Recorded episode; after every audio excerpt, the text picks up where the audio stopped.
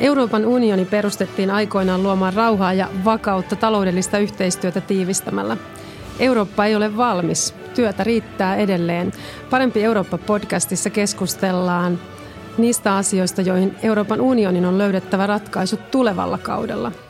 Ilmastonmuutos, osaaminen digitaalisella aikakaudella, kansainvälisen kaupan pelisäännöt tai turvallisuus. Ne eivät synny itsestään, vaan ne vaativat tekijänsä. Tässä podcastissa keskustellaan, miten noihin tavoitteisiin päästään. Minä olen Henna Virkkunen ja tämä on Parempi Eurooppa-podcast. Tervetuloa mukaan keskusteluun. Tänään podcastin vieraana on Euroopan investointipankin varapääjohtaja Alexander Stubb.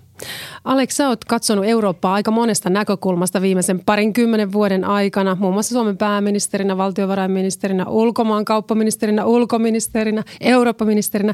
Nyt sitten viimeiset pari vuotta Euroopan investointipankissa varapääjohtajana.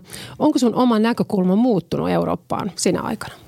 No on se varmaa ja mä veikkaan, että toi vuosi 2016 monella tapaa muutti kaiken. Eli mehän vuodesta 1989 kaikki luultiin, että eletään tällaisessa libo, liberaalin demokratian pyhätössä ja onnelassa Euroopan unionissa tästä ja vastedes eteenpäin. Sitten tuli 2016 Brexitin ja Donald Trumpin valinnan myötä ja muutti kaiken. Ja tuo pankki on tuonut siinä mielessä itsellänikin ihan uuden ulottuvuuden, kun itsekin tuossa mainitsit, niin mä oon tainnut olla vähän niin kuin jokaisessa EU-instituutiossa töissä, mukaan lukien Euroopan parlamentissa meppinä.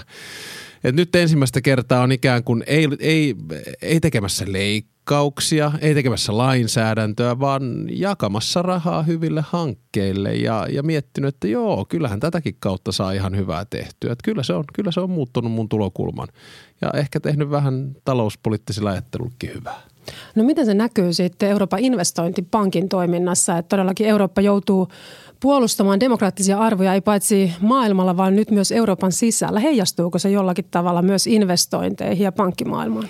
No kyllä se heijastuu. Että hirveän monihan ei tiedä, että Euroopan investointipankki European Investment Bank, niin se on ollut olemassa 60 vuotta – ja sen omistaa kaikki EUn 28 jäsenmaata. Eli jokainen on pistänyt sellaisen pienen siivun rahaa sinne sisään, itse asiassa yhteensä 14 miljardia.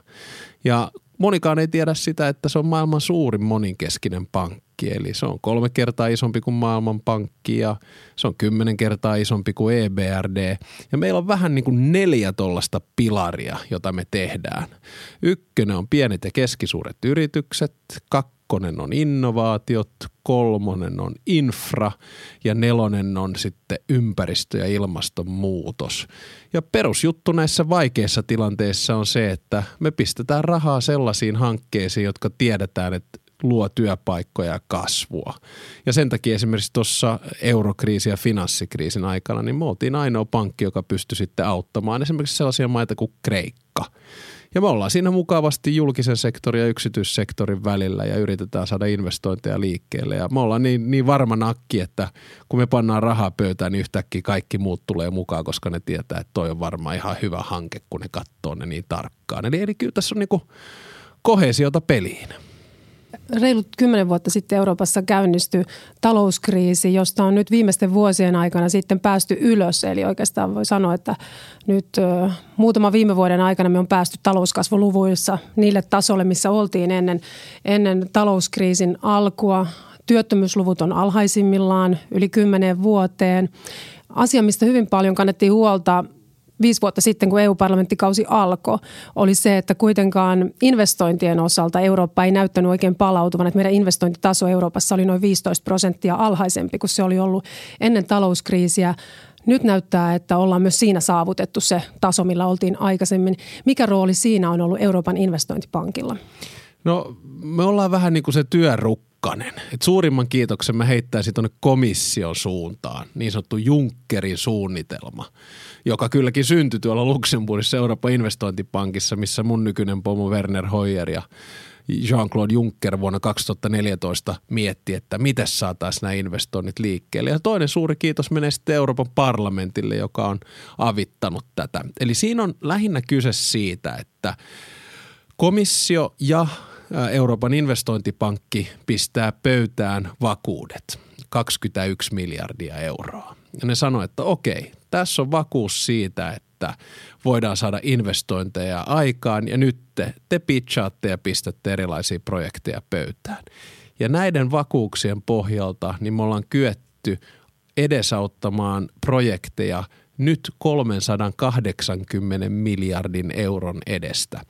Eli en sano, että tämä on halpaa rahaa, mutta tämä ei ole suoranaisesti veronmaksajien rahaa, jolla on investointeja kehitetty, vaan se pankki ja komissio, joka on pitänyt pöytään vakuudet ja me ollaan tehty kaikki pankkihommat ja saatu liikkeelle. Ei kukaan olisi uskonut että näin tulee käymään tuossa viisi vuotta sitten. Ja siitä mun mielestä suuri kiitos tonne Euroopan komissiolle, mutta tämä EU on vähän yleensä sellainen juttu, että kun menee päin hemmettiin, niin tulee kyllä paljon kritiikkiä. Mutta sitten kun tekee jotain hyvin, niin hirveän harvoin sitä saa siitä kiitosta. Eli kiitos sinne komissioon ja Junckeri ja Jyrki Kataisen suuntaan, että homma on saatu pelittää.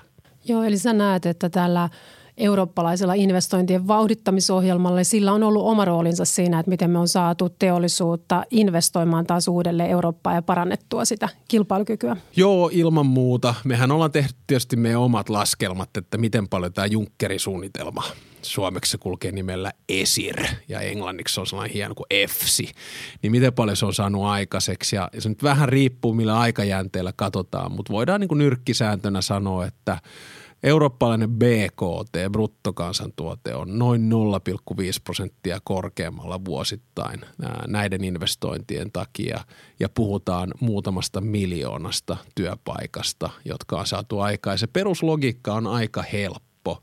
Se on siis se, että kun Euroopan investointipankki menee mukaan johonkin projektiin, niin yhtäkkiä siihen tulee hirveä määrä muitakin investoreita. Ne voi olla pankkeja, ne voi olla pääomasijoittajia, ne voi olla yrityksiä. Ja tätä kautta, kun kaikki tekee jotain hyvää, niin se investointi lähtee liikkeelle. Että mehän puhutaan itsestämme vähän tällaisena hyvän uutisen pankkina. En mä sano, että tämä on helppo tapa tehdä, en sano, että se on riskitön, mutta toistaiseksi tämä on toiminut ja, ja musta tämä Junckeri-suunnitelma oli hyvä juttu.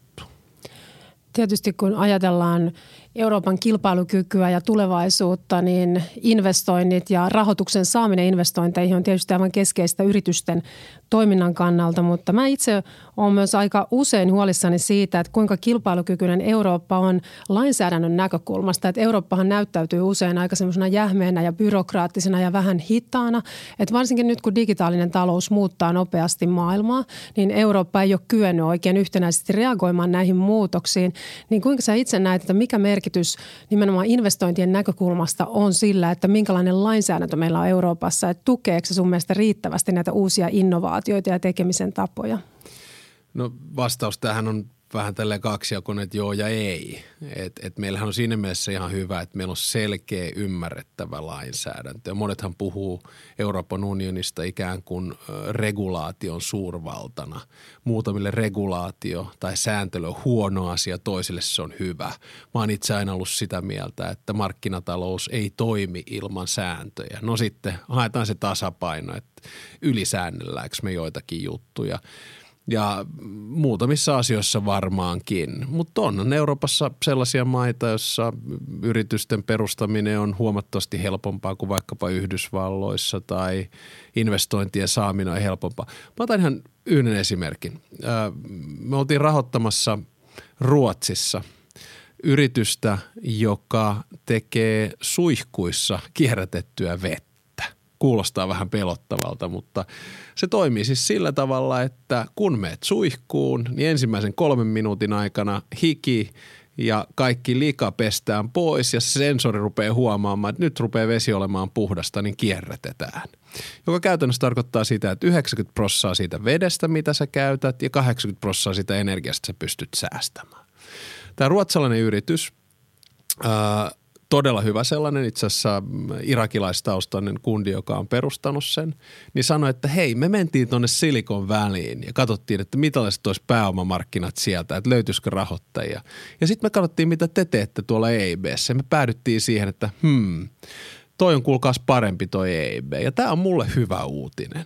Mutta sä oot ihan oikeassa siinä, että lainsäädäntökehikon, hirveä sana sinällään, mutta sen pitää olla kunnossa, jotta saadaan ikään kuin yrittäjyyttä liikkeelle. Ja kyllä mä veikkaan, että se seuraava iso juttu, jos saa vähän niin kuin ottaa sivuaskeleen, on tietysti yhdistelmä – tekoälyä ja robotisaatiota. Ja monella tapaa se tulee muuttamaan kolme asiaa.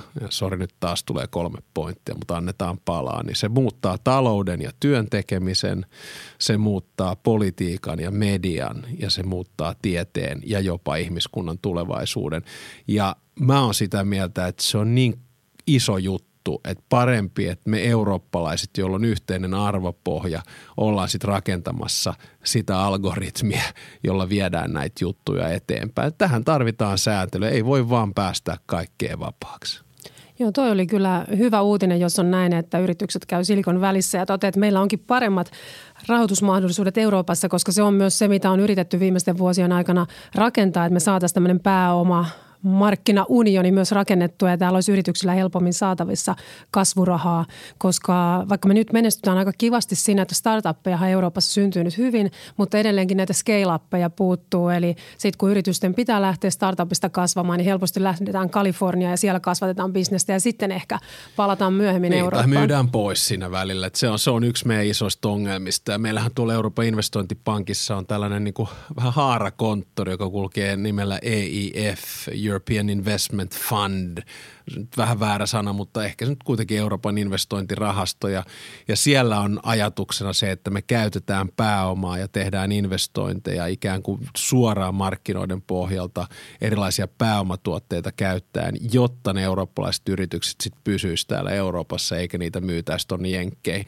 Mutta kyllä meillä on käynyt vähän niin kuin välillä vanha-aikaisetkin, että – yksi nimeltä mainitsematon jättiläismäinen ruotsalainen yritys, niin me rahoitettiin sitä ja sitten hupskeikkaa se myytiin Yhdysvaltoihin ja siirrettiin pörssiin. Että näinkin voi joskus käydä. Tokihan me sitten itse nostetaan sitä voittoa, mutta kivempihan se olisi, kun eurooppalaiset yritykset olisivat sitten täällä. Mm. Ja tuo, mihin viittasit, että regulaatiokaan, että ei se tietenkään ole huono asia, että yleensä yritysten kannalta, varsinkin jos ne investoi johonkin uuteen teknologiaan, niin kyllähän yritykset pitää sitä todella tärkeänä, että niitä on tietty oikeusvarmuus olemassa, että hetken kuluttua ei tule jotain lainsäädäntöä, joka vaikka muuttaa pelikentän ihan täysin. Ja varsinkin nyt, kun ilmasto- ja energiapolitiikka on niin suuressa roolissa, niin kyllä vahvasti tulee esiin se, että yritykset haluaa tässä saada juuri semmoista pitkäjänteisyyttä, että pitää olla riittävän pitkälle myös se regulaatioympäristö viitotettuna, että nyt Euroopan tasolla puhutaan vuodesta 2030, mutta silloin kun yritykset tekee isoja investointeja, ne haluaa jo näkymään sinne vuoteen 2050, että miltä silloin näyttää energia- ja ilmastopoliittiset tavoitteet. Että tuota, siinä mielessä niin kun säätelyä tehdään, niin varmaan yritysten kannalta se oleellisin asia on, että se on pitkäjänteistä. Myöskin. No just näin ja, ja tässä ehkä niin kuin, kun ollaan menossa kohti EU-vaaleja, niin, niin on hirveän tärkeä kaikkien äänestäjien ymmärtää, että se lainsäädäntökehikko joka perustaa koko meidän talouden, niin se syntyy siellä Euroopan parlamentissa. Siis ihan kaikella kunnioituksella no eduskuntaa ja mä, isot vaalit tulossa 14. päivä 4. täällä Suomessakin, niin, mutta mut kyllä kaikki sisämarkkinoihin liittyvä lainsäädäntö, kaikki ne standardit, joita suomalaiset yritykset joutuu noudattamaan, ne syntyy siellä Euroopan parlamentissa. Jos siellä ei hyvää, fiksua edunvalvontaa, niin, niin silloin meille voi käydä aika, aika huonosti.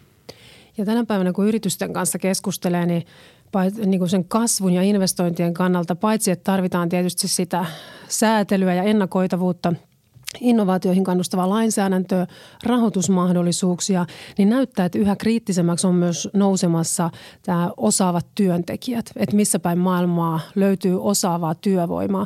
Ja meillähän Euroopassa on ikääntyvä väestö, että meillä jää 7 miljoonaa ihmistä pois työmarkkinoilta vuoteen 2020 mennessä – niin kuinka kriittisenä sä itse pidät sitä nimenomaan Euroopan kilpailukyvyn ja tulevaisuuden kannalta, että pystytäänkö me saamaan Eurooppaan riittävästi tekijöitä ja osaajia ja kaikkien lahjakkaimpia ihmisiä? No, se on varmaan se keskeisin kysymys ja itse asiassa tästä on paljon hyvää kirjallisuuttakin viime viikkoina julkaistu Juhana Vartiaisen – kirja talouspolitiikan peruspiirteistä täällä Suomessa on siitä hyvä esimerkki. Ja siitäkin kirjasta näkee, niin se perusteesi on ihan hirveän yksinkertainen. Se on se, että jos me haluamme ylläpitää hyvinvointivaltiota, niin silloin meidän työllisyysasteen pitää olla noin 80 prosenttia, eli nousta siitä yli 72, mitä se tällä hetkellä on. Ja jotta me saadaan meidän työllisyysprosentti nousemaan, me tarvitaan osaavaa väestöä. Osa siitä tulee EUn rajojen sisäpuolelta ja osa tulee ulkopuolelta. Ja varmaan moni vanhempi kotona miettii tai nuori, että mitäs mun pitäisi isona opiskella.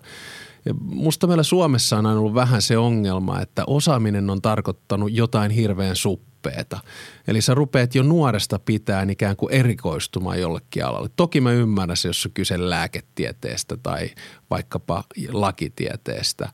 Mutta mun viesti nuorille on ihan erilainen nykypäivän. Me ei tiedetä millainen työmarkkina on viiden vuoden päästä, kymmenen saati viidenkymmenen vuoden päästä. Ja se tarkoittaa sitä, että erikoistuminen on kylläkin tärkeää, mutta laaja-alaisuus vielä tärkeämpää. Ja silloin mun viesti nuorille on se, että miettikää kolmea juttua, kun te opiskelette. Yksi, että opitte analysoimaan ja sopeutumaan erilaisiin tilanteisiin, koska tulevaisuuden työmarkkina ei ole sitä, että sä istut toimistossa kahdeksasta neljään ja käytät kellokorttia, vaan voi hyvin olla, että sulla on samaan aikaan viisi, viisi tai kuusi työnantajaa ja se on täysin vapaata siitä fyysisestä paikasta, missä sä normaalisti oot tottunut tekemään töitä.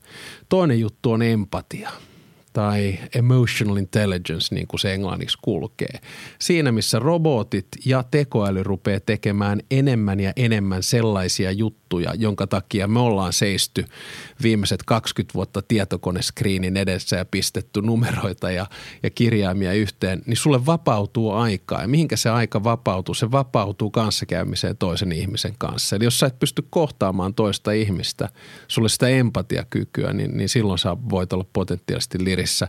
Ja viimeinen juttu nyt tulee tietysti vähän tästä mun omasta fetissistä, mutta on mielen ja kehon hallinta, koska tämä nuoriso, joka nyt tässä varttuu, esimerkiksi mun lapset 15-17, eliniän odote yli 100 vuotta. Se tarkoittaa sitä, että niiden pitää pitää huolta kehosta ja mielestä – se on jatkuvaa oppimista. Et meillä ei ole enää sitä niin kuin perussykliä elämässä, että se menee kolmessa vaiheessa opiskelu, työ, eläke ja kuolema, vaan se menee niin kuin opiskelutyö, opiskelutyö, opiskelutyö, ehkä eläke ja sitten potentiaalisesti kuolema. Eli, eli ne nuorten pitää niin kuin miettiä tätä juttua ihan uudella tavalla ja, ja, ja nyt mä palaan siihen sun kysymyksen osaaminen. Joo, se on se, joka tulee tässä loppupelissä sitten ratkaisemaan. Ja sun ja mun työ tulee muuttua ihan totaalisesti. Et mä esimerkiksi vaimolle sanoin, joka on juristi, niin ei tämä nyt vaan kyse siitä, että – bussikuski tai rekkakuski menettää työpaikkaansa ja tulee itseohjautuvia autoja tai että tehtaassa robotti hoitaa kaiken. Viimeisin esimerkki annettiin äh, juridinen dokumentti kahdelle taholle. Äh, se oli puolitoista sivua pitkä, kaksi huippujuristia ja kone. Kaksi huippujuristia käytti puolitoista tuntia aikaa ja löysi 85 prosenttia sen dokumentin virheistä. Tämä kone – löysi 95 prosenttia ja se käytti siihen aikaa 22 sekuntia.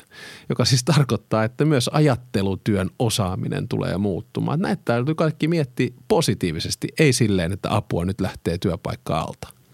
Joo, ja siitä, siitähän on hirveän erilaisia ennusteita nyt myös laadittu, että mitä se robotisaatio tulee sitten tarkoittamaan Euroopassakin työmarkkinoiden kannalta. Että toisaalta epäillään, että se poistaa työpaikkoja, mutta toisaalta syntyy paljon taas uusia työpaikkoja. Ihmisiä tarvitaan, niin kuin viittasitkin, niin paljon uusiin työtehtäviin. Ja monissa tuotteissa hinnat menee alas, jolloin taas kysyntä nousee ja syntyy uusia markkinoita. Että varmasti tulee näin tapahtumaan. Ja se, mikä meillä muutos joka tapauksessa tulee, on se, että meillä väki vähenee – ja ikääntyy. Eli me tarvitaan senkin johdosta automatisaatio, digitalisaatio, tekoälyä, mutta tarvitaan myös tietenkin ihmisiä kaikkialta maailmasta, jotka tulee Eurooppaan tekemään töitä ja yrittämään. Et mun mielestä se on hirveän tärkeää, että Eurooppaan myös luodaan tämmöisiä laillisia maahanmuuton väyliä sitten ihmisille, jotka haluaa tulla tänne tekemään, tekemään työtä ja yrittämään, koska Eurooppa tarvitsee myös uusia tulijoita. Just näin. Tämähän ei ole mikään nollasummapeli ja tämä voi tulla nyt muutamalle yllätyksenä, mutta Euroopassa ei ole koskaan ollut niin paljon töitä, niin korkeita työllisyysprosenttia kuin tällä hetkellä.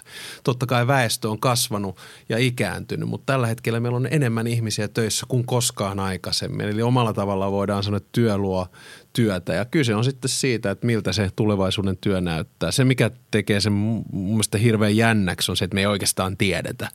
Me kyllä tiedetään varmaan, että sanotaanko vanhuuteen, hoivapalveluun ja, ja tämän tyyppisiin hyvinvointiin liittyviä töitä tulee aina olemaan, mutta mikä on se tulevaisuuden koodari tai peliteollisuuden vetäjä – millainen on tulevaisuuden journalisti, joka kerää sen informaation ja uutisen tekoälyn kautta jonnekin. Nythän robotit kirjoittaa jo no uutisia näinhän se on, näinhän se on. Ja ne on aika hyviä. Ja mä en tiedä, siinä tietysti poliitikkona voit miettiä, että ehkä ne on vähän kiltimpiä kuin normaali journalistin kirjoittamat Riippuu tarinat. tietysti kuka on ohjelmoinut niin, ne, ja niin, sitten se, kuinka paljon ne oppii siitä niin. tekemästä. Niin. Sä meinaat, että jos Bannon ohjelmoi, niin sitten ei ole hyvää tarinaa. Sitten se voi olla vähän. Niin. Suomalaisethan pärjää lähtökohtaisesti aika hyvin kuitenkin tässä muutoksessa just sen johdosta, että mitä puhuttiin tästä osaamistarpeen muutoksesta ja tarpeesta koko ajan kouluttautua lisää. Että suomalaisillahan on eurooppalaisittain tosi hyvä, hyvät perustaidot ja tiedot, hyvä osaaminen sekä lapsilla että aikuisilla ja digitaaliset taidot on suomalaisilla Euroopan parhaat.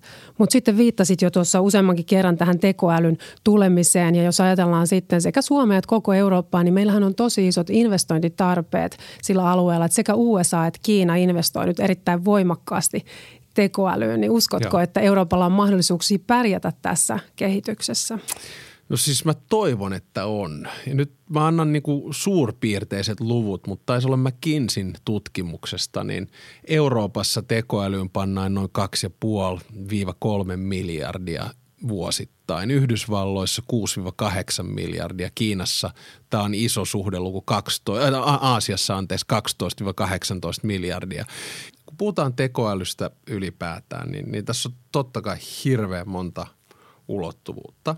Mutta jos me katsotaan tätä puhtaasti geopoliittisesti, niin mun ehdotus olisi se, että tekoälyn kanssa, kun tehdään yhteistyötä kiinalaisten kanssa, niin meidän pitää olla vähän varovaisia, koska kiinalaisten tulokulma – yksityisyyteen tai datan käsittelyyn on ihan erilainen. Se on konfuusialainen, voidaan sanoa. Eli ei mitään väliä.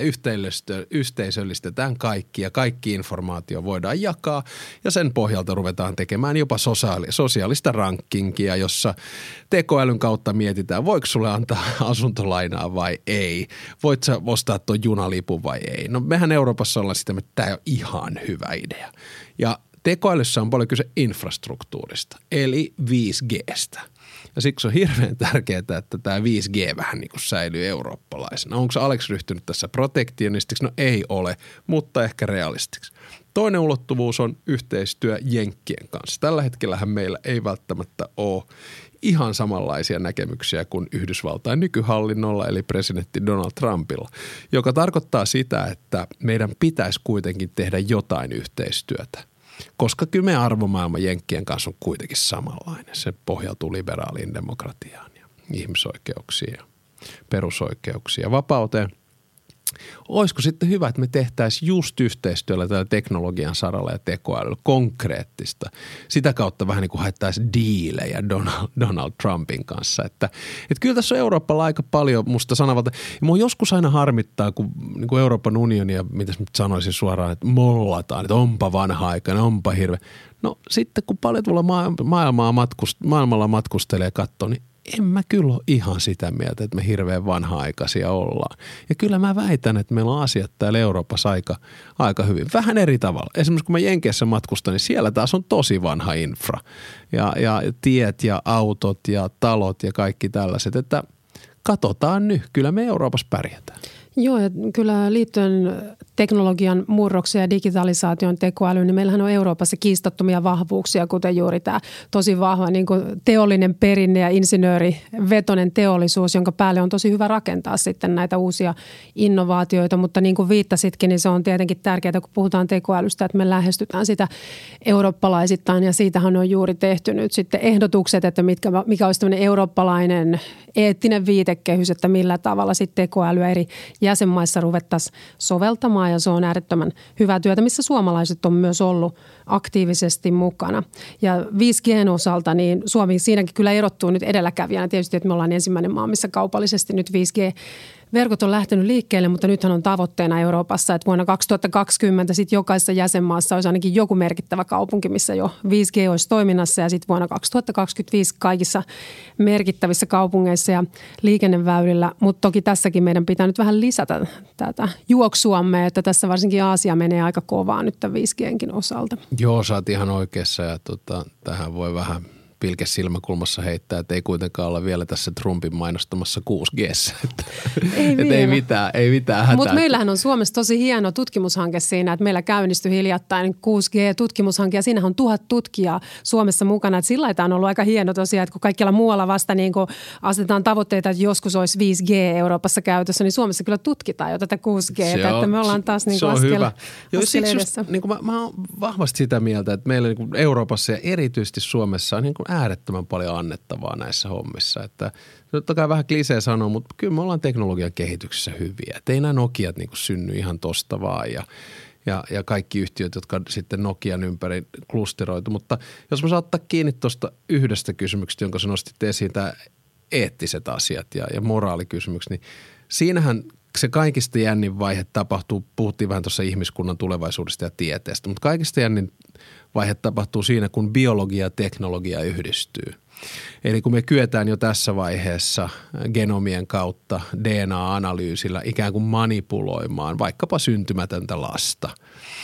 Ja, ja, ja, ja tota, silloin me tullaan siihen tilanteeseen, että ikään kuin jos vähän kärjistää ja käyttää Juval Hararin termejä, niin ihmiset ottaa käteensä ikään kuin Jumalan roolin – Eli se pystyy vaikuttamaan siihen, millainen ihminen syntyy, mikä on älykkyys, osamäärä, ulkonäkö, ää, geenimanipulaation kautta. Niin silloin me tullaan ihan äärimmäisen suuri, suurien eettisten kysymysten äärelle. Ja, ja siinäkin mä uskallan väittää, että Euroopassa on tietty eettinen pohja, tolkku arvopohja, jonka kautta sitten voidaan rupea miettiä, että mitä tässä voidaan tulevaisuudessa tehdä.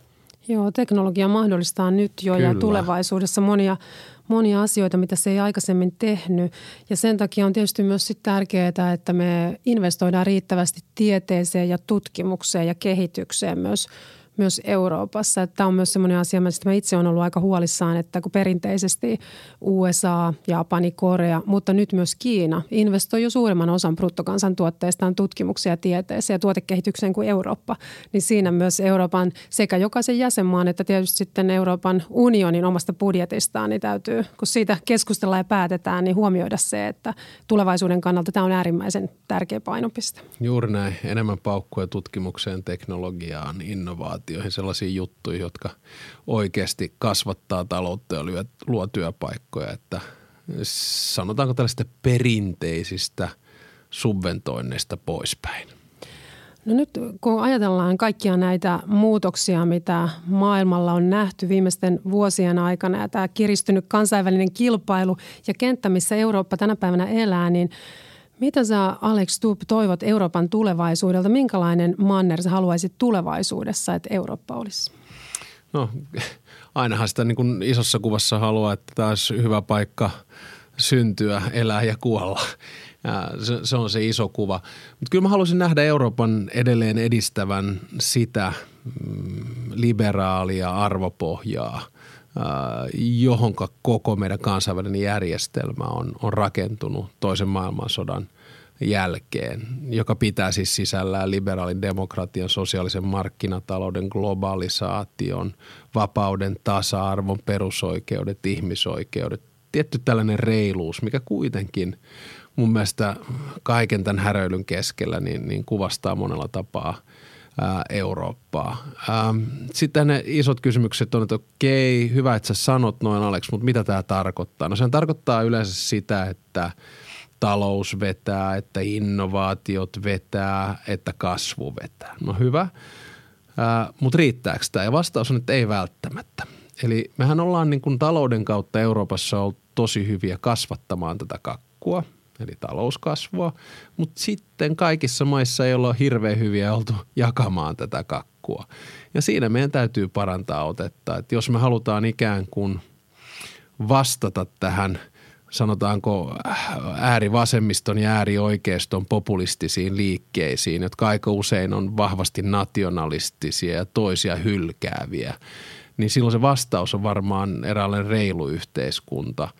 Ja, ja tästä jos niin yhden esimerkin antaa, että se vähän sama tyyppi 1900-luvun alussa niin pystyttiin vastaamaan – ikään kuin epätasa-arvoisen yhteiskunnan kehitykseen tiettyyn keinoin. Meidän täytyy tehdä se sama nyt täällä, koska ihmisillä pitää olla tunne, että se on mukana tässä kehityksessä. Keskiluokka on jollain tavalla saanut sellaisen tunteen, että hei nyt me otetaan globalisaatiosta pataa. Ja kun me kaikki tiedetään, että globalisaatio on oikeasti hyvä asia, niin silloin sitä hyvää pitää jakaa paremmin. Joo, mä ajattelen, että nimenomaan se tärkein tapa, miten tuohon haasteeseen vastataan, on se ihmisten osaaminen. Että kyllä mä itse näen, että aika paljon näissä erilaisissa populismin nousussa, radikalisaatiossa, näissä mielenosoituksissa, mitä on nähty pitkin talve, on kyse siitä, että ihmiset ei luota ja usko siihen omaan tulevaisuutensa, että he ei usko, että he pärjää tässä maailman muutoksessa. Ja mun mielestä se, että jos ihmisillä on mahdollisuus, jos he menettää oman työnsä, niin kouluttautua uudelleen, päivittää omaa osaamistaan, niin he voi uskoa siihen, että he pärjää näissä muutoksissa. Niin, meillähän pitäisi olla vähän tällainen niin kuin pohjoismainen hyvinvointimalli koko Euroopassa. Yhden esimerkin kautta, jos vielä voi tuon heittää, niin yksi parhaampi, mitä mä oon kuullut, oli Brexit – keskusteluissa olin mukana ja tänä yleisötilaisuus Lontoossa ja ja sitten yksi kaveri sieltä lavalta sanoi, se oli niin kuin EU-myönteinen niin kuin minäkin, ja sanoi, että hän ei kuule ymmärrä, että minkä takia me äänestettiin EUta vastaan, että meidän Britannian bruttokansantuotehan on kasvanut tässä niin kuin 40 vuotta putkeen näin ja näin paljon. No sitten sieltä yksi kaveri huusi yleisestä, ehkä sun bruttokansantuote, mutta ei mun. Ja, ja tämä niin kuin, vastaa aika selkeästi siihen, että missä tällä hetkellä mättää. No tänä keväänä 2019 päätetään taas Euroopan suunnasta. Mitkä on ne kolme konkreettista asiaa, mihin investointipankkiirin mielestä tulevien päättäjien pitäisi Euroopassa seuraavaksi tarttua? No mun mielestä ykkönen on tekoäly. Tämä kuulostaa vähän abstraktilta, mutta mun mielestä komissiossa pitäisi olla tällainen tekoälykomissaari, joka siis osoittaa sen, että nyt me otetaan robotisaatio, tekoäly, digitalisaatio ää, tosissaan. Ää, toinen on ympäristö- ja ilmastonmuutos. Siis se vaan on kaikkien huulilla koko ajan ja Mari Pantsaar taisi olla sun aikaisemmassa podcastissa myös puhumassa näistä. Ja se ei ole vaan niin kuin nuorten juttu, vaan se on ihan kaikkien juttu. Ja maapallon kannalta se ylivoimaisesti tärkein. Mä en tässä sano, että – Eurooppa tulee ratkaisemaan kaiken vähentämällä päästöjä, koska ainoastaan 10 prosenttia maailman päästöistä tulee tällä hetkellä Euroopasta. Mutta me voidaan olla todella hyviä rakentamaan sitä lainsäädäntökehikkoa, niitä innovaatioita ja, ja sitten teknologiaa. Ja loppupeli, niin, niin, niin mä sanoisin, että kolmas on se eriarvoisuuden vähentäminen. Ja, ja, ja jos me nämä kolme hommaa saadaan hanskaa, eli tekoäly, ilmasto ja eriarvoisuus, niin kyllä mä luulen, että me Euroopassa pärjätään ihan hyvin. Nämä oli erittäin hyvät teemat, Alex Tubb, koska ne löytyy tietenkin myös mun omasta vaaliohjelmasta. Kiitos. Kiitos.